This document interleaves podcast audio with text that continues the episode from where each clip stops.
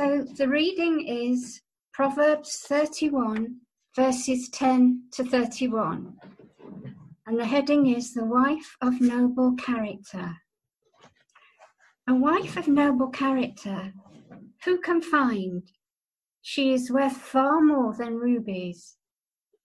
Her husband has full confidence in her and lacks nothing of value.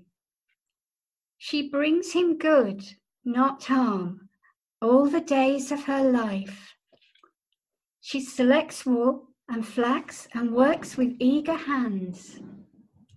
She is like the merchant ships and work at bringing her food from afar. She gets up while it is still night. She provides food for her family and portions for her female servants. She considers a field and buys it. Out of her earnings, she plants a vineyard. She sets about her work vigorously. Her arms are strong for her task. She sees that her trading is profitable and her lamp does not go out at night. In her hand, she holds the distaff and grasps the spindle with her fingers. She opens her arms to the poor and extends her hands to the needy. When it snows, she has no fear for her household, for all of them are clothed in scarlet. She makes coverings for her bed. She is clothed in fine linen and purple. Her husband is respected at the city gate, where he takes his seat among the elders of the land. She makes fine linen garments and sells them, and supplies the merchants with sashes. She is clothed with strength and dignity. She can laugh at the days to come. She speaks with wisdom, and faithful instruction is on her tongue. She watches over the affairs of her household and does not eat the bread of idleness. Her children arise and call her blessed, her husband also, and he praises her. Many women do noble things, but you surpass them all.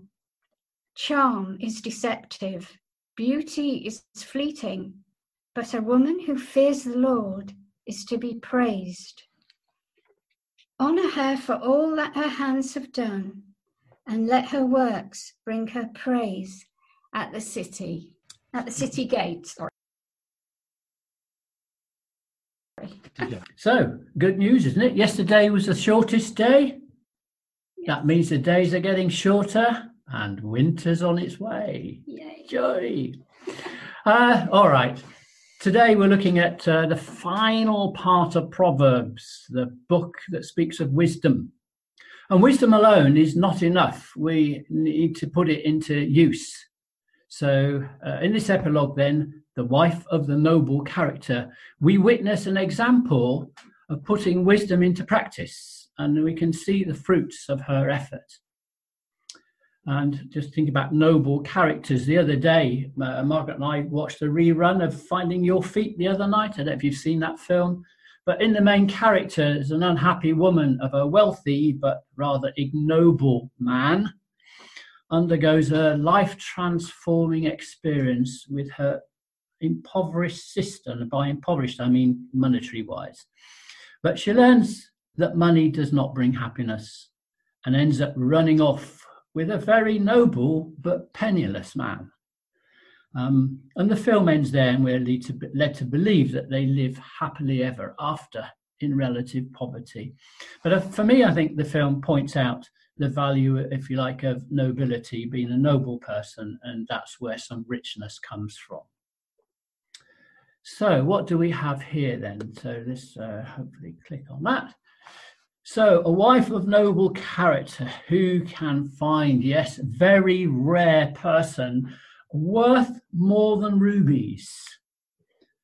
And that rare person uh, will give her husband full confidence in her and lacks nothing of value. Notice here that it doesn't say he has everything, but it suggests that he has all things that matter.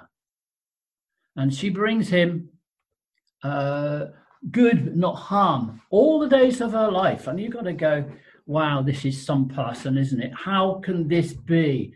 How is it? And the clue comes towards the end of this passage, so I'm sort of jumping along a bit here. But a woman who fears the Lord is to be praised.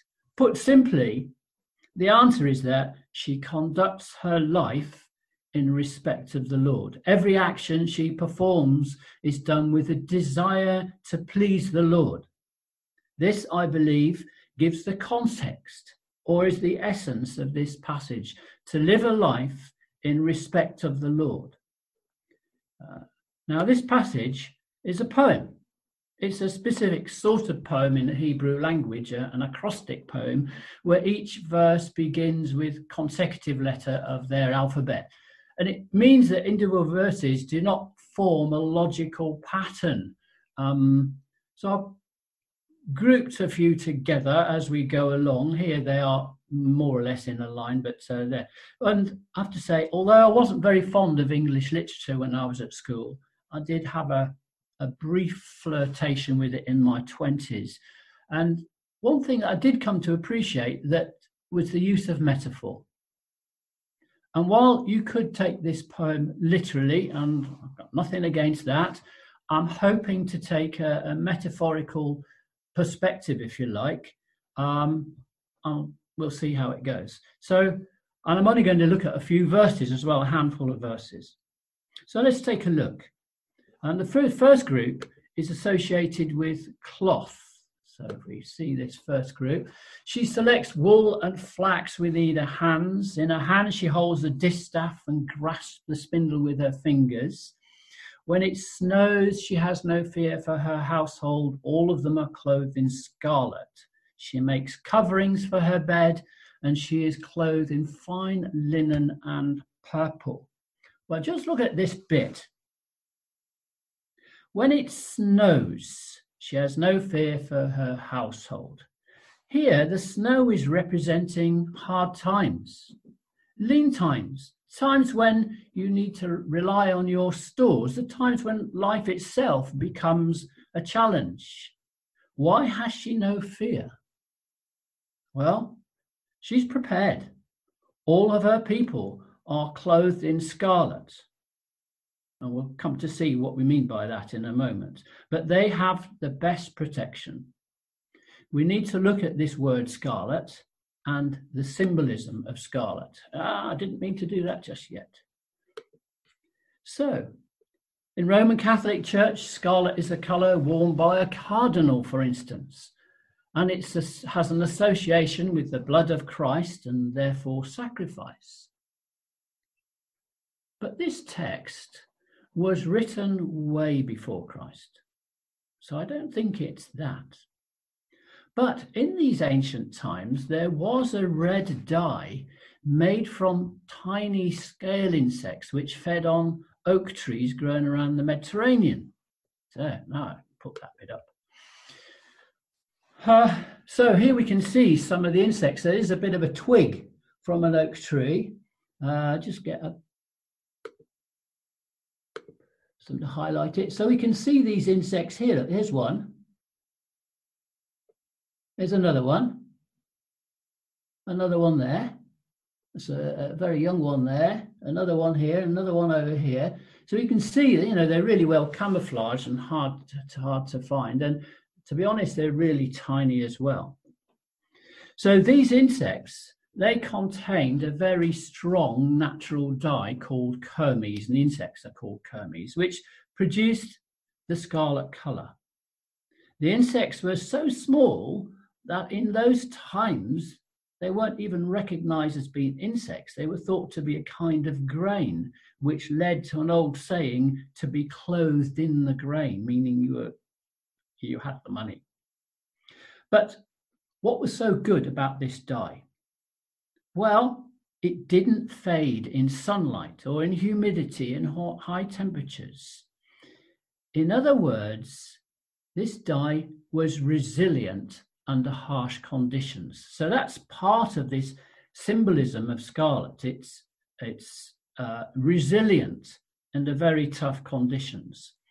But if we then look a little bit further and think about you trying to collect these insects, a dye like this was very time consuming to manufacture, and that made it massively expensive.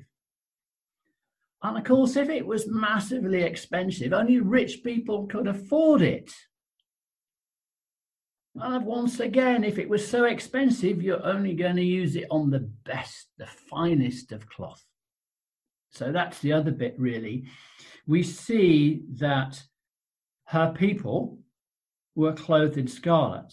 It was the finest cloth that never lost its color. And for color, I'm kind of thinking it never lost its identity.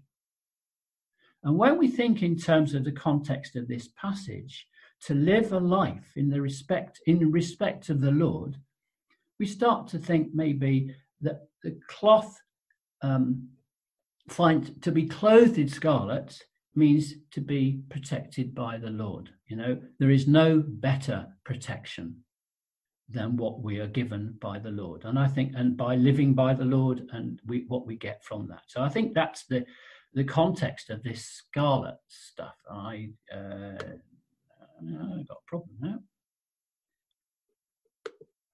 I need to come over here. So sorry, got it. So, out of interest, uh, research across Europe and the United States indicates that red is seen to be associated with courage, with force, passion, heat, and joy. You know, all those wonderful things. Culturally, in Christian cultures anyway, uh, those all associated with this red colour. In the next line, so I need to go over there. She's clothed in fine linen and purple. Notice purple, not red.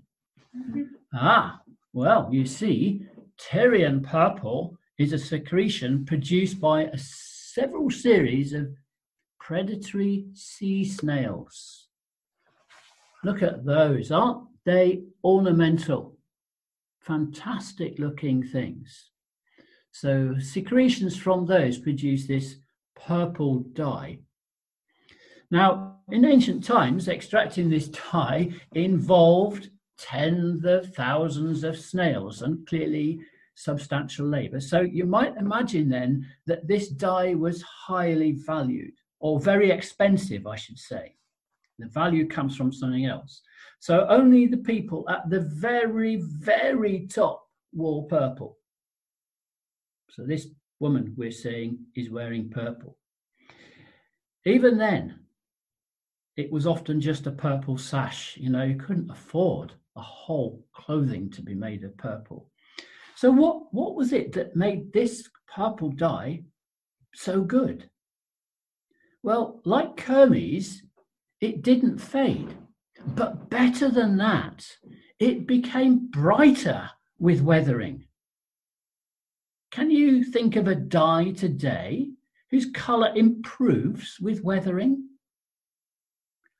So, in the context of this passage, the wife is so involved in conducting her life in the ways of the Lord that she shines brightly when, when the going gets tough. What a wonderful example she must set, don't you think? A beacon of hope.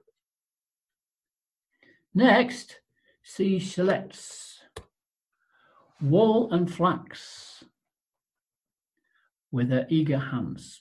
Now, if you think about the base materials for a fabric, here we have them. And here we're talking, I think, the fabric of society. This is what we're looking at the fabric of the people that she lives with, the society, the group of the people she lives with. And the wool and the flax representing the behaviors that she selects to interact with people she works with, the words that she chooses, the love and the care that she demonstrates as she crafts these things together to create a wholesome society, a God fearing society. And then in her hand, she holds the distaff and grasps the spindle. I've got a question for you. Any of you know what a distaff is? No, I. You, somebody's going to have to speak up because I can't actually see you all with everything I've got on here at the moment. Is it part of a spinning wheel, John? Ah, well, it's associated with spinning. Um, it's actually before spinning wheels. So what we see here is a woman with a distaff. So the distaff's in her left hand, as you can see, and a spindle in her right hand. And uh, this, this on the distaff is the raw wool that's just been pulled off, a, cut off, pulled off, uh, taken off a sheep or whatever it is. And uh, she's the spindle down here, which she's spinning and putting a bit of tension in to pull the wool off there. Now, carefully with this hand, she's having to guide the wool uh, to pull it off at, you know, to get the right thickness to make the right thickness spread and so on. So, what I think here is it's about skill. You need some skill to be able to do that. So we think about using these base materials, which were the, the words, behaviors, and all that sort of thing, to create a thread which with, with which to weave this fabric. She's chosen the right words, she's chosen the right behaviors, but with the distaff and spindle, she's demonstrating her skill in the productive use of those. And once again, we've got to think about this fabric metaphorically as I said, I see it as being the fabric of society. This is the fabric she is creating by her good example, her God fearing example, creating a God fearing society. So let's just have a, a, a, look at another piece. So then she's like merchant ships, bringing food from afar. I'm seeing food as spiritual nourishment and knowledge. And a few years ago, I studied with the OU, and I recall one of the modules was looking at learning organizations, i.e., really it was about how organizations learn and, and, and innovate. The ones that do it best actively engage with other organizations. There's cross fertilization going on. And in doing so, they become places of vitality and change. Those organizations with a tendency to be insular usually stagnate, get set in their ways, and often perish. And I kind of know that I get very set in my ways. And a few years ago, I had a conversation with my stepdaughter, and I was told her that I wasn't really keen on these new songs in church. What's wrong with the old ones? And she sort of looked at me and looked away. A few seconds later, she looked back at me and said, John, even the old songs were new at one time. So, okay, you've made your point, and you're right. I'm a curmudgeon. Um, all right, so the next bit. But a trade is not one side. It's not just coming in from uh, other places. She makes linen garments. She sells them and supplies the merchants with sashes. Her linen garments are traded, meaning that people buy them. That's obvious. But remember what the cloth represents. It represents her godly ways. So what's going on here is people observe the way she is and buy into her example. In other words, she influences people. The sashes, well, they're going to be purple, aren't they? Meaning that she influences important people, or perhaps that her influence is important. I just need to let Bevan back in. I don't know what happened to him. He probably dropped out. It's back in.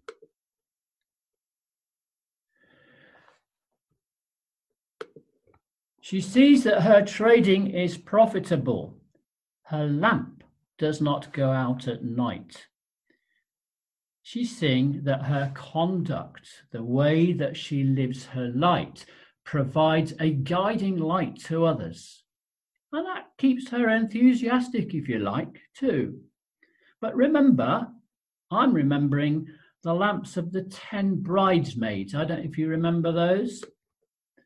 Uh, five of them kept sufficient oil, and five of them didn't, and the five of them perished. And the good five who kept oil, spiritual nourishment, of course, that oil is standing for, uh, it, they did enough until it, uh, to last until needed. Yes, so a lovely looking picture that those bright birds full of God's uh, warmth and light, if you like. The final verses that I'm just going to look at, not spend any time with them, but she's clothed with strength and dignity. She can laugh at the days to come in, are full of confidence, vitality. She speaks with wisdom, and faithful instruction is on her tongue. Honor her for all that her hands have done. Let her works bring her praise at the city gate. This is one really person that you've got to admire, is she not? And the question really becomes can you be like her? That's it.